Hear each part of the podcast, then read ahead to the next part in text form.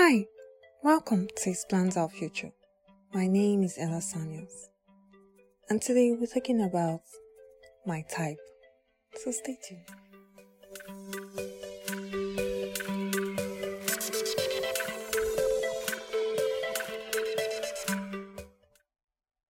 Hi guys, welcome to another episode of His Plans Our Future. I'm so excited. Today I have a special guest in the house, a listener, a friend and brother, yeah. my brother Emeka. How are you? So happy to have you here. Hello, I'm happy to be here also. yes, so, yes, so. This guy is a relationship guru. He's going to be on- offloading for us eh? some wonderful, you know, secrets concerning relationships, and I'm happy to have you. I remember a particular time when I was catching feelings for one guy. yeah, yeah. You were my go-to. Ah, I was crying, guys. I was crying. I don't know. Did he hit me bad? So I went to go meet him. I was like, and he was I just listening that to day, yeah. And I was just crying. But you listened to me. I also remember the last relationship that I went into. You told me before I went into that it wasn't going to work out. But I didn't listen. Me in my head, I said God spoke to me. I was going to be okay. It's going to be fine. And eventually, actually, it didn't work out. I think brothers have a way of knowing when something doesn't work out, a relationship for their, you know, sisters, whatsoever. So, so it's good to have you. Today, we're going to be talking about relationships. And the title of today's episode is My Type. Now, we've heard this so many times. My type, my type, my type. When we refer to my type for a guy, it's like a lady who has a curvy body, it's beautiful, you know, has a slim waist, I don't know, whatever it is. For a lady, it's like the guy must be tall, dark, and handsome. You know, you hear those three things. So my question is, does every individual have a type?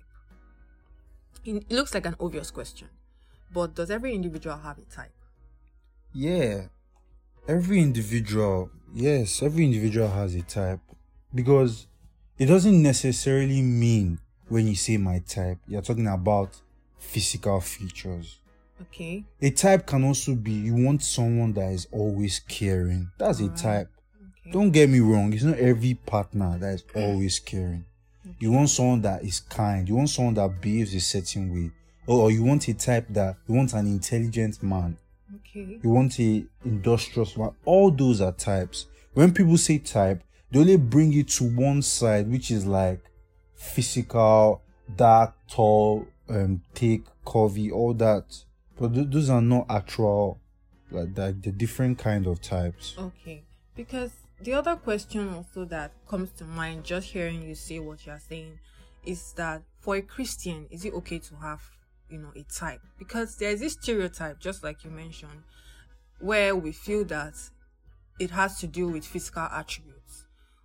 Where you feel like when you see for a lady, the guy has to be a certain, look a certain way, has have like six packs and all that kind of stuff. For a for a guy, the lady has to be, you know, curvy and all that. For a Christian, there's this stereotype that if having a type is not a good thing, it's not okay. So my question is, is it okay for for anyone to have a type?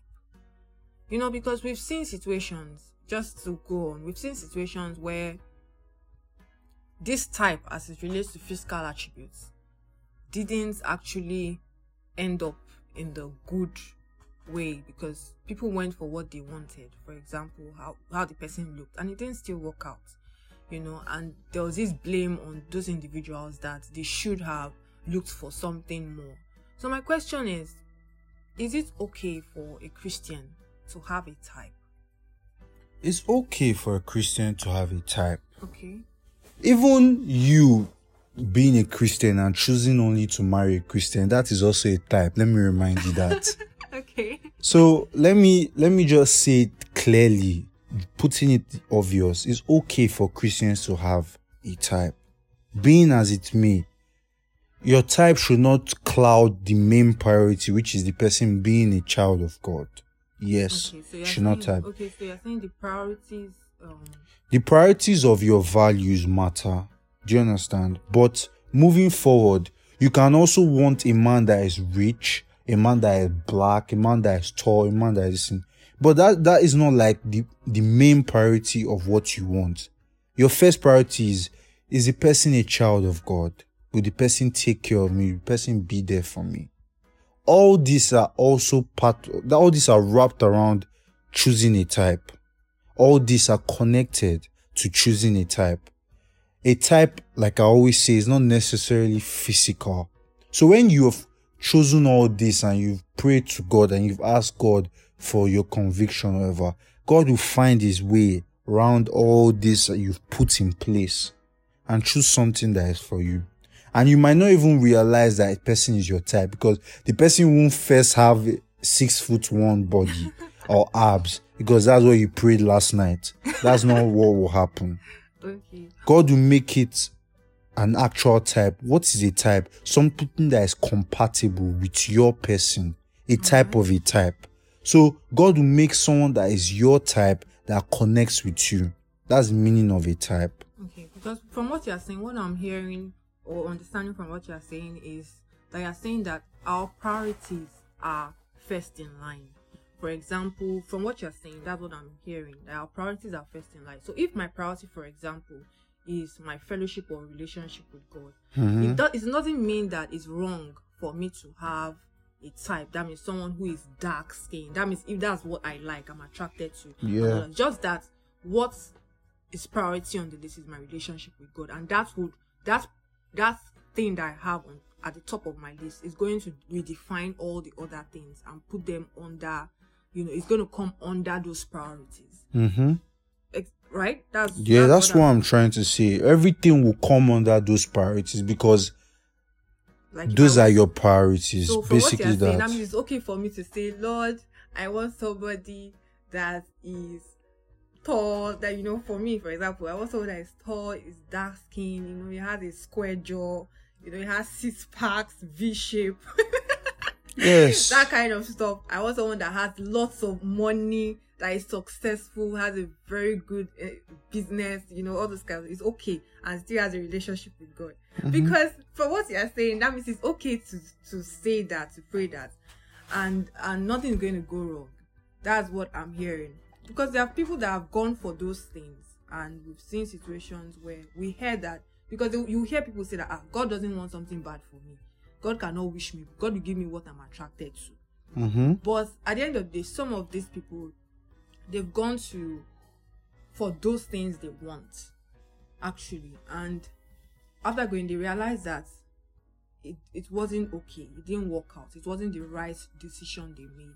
And people blame them that they should have sought for, you know, the fear of God in that person or a better relationship with God. So I guess from what you're saying is that... What I'm saying is that, clearly put, the person that fell victim of that didn't put, the, didn't put your priorities right. That means the person's priorities wasn't... Put. Yeah, if your priorities were right, you would have overlooked would have all attract, that physical yeah. stuff.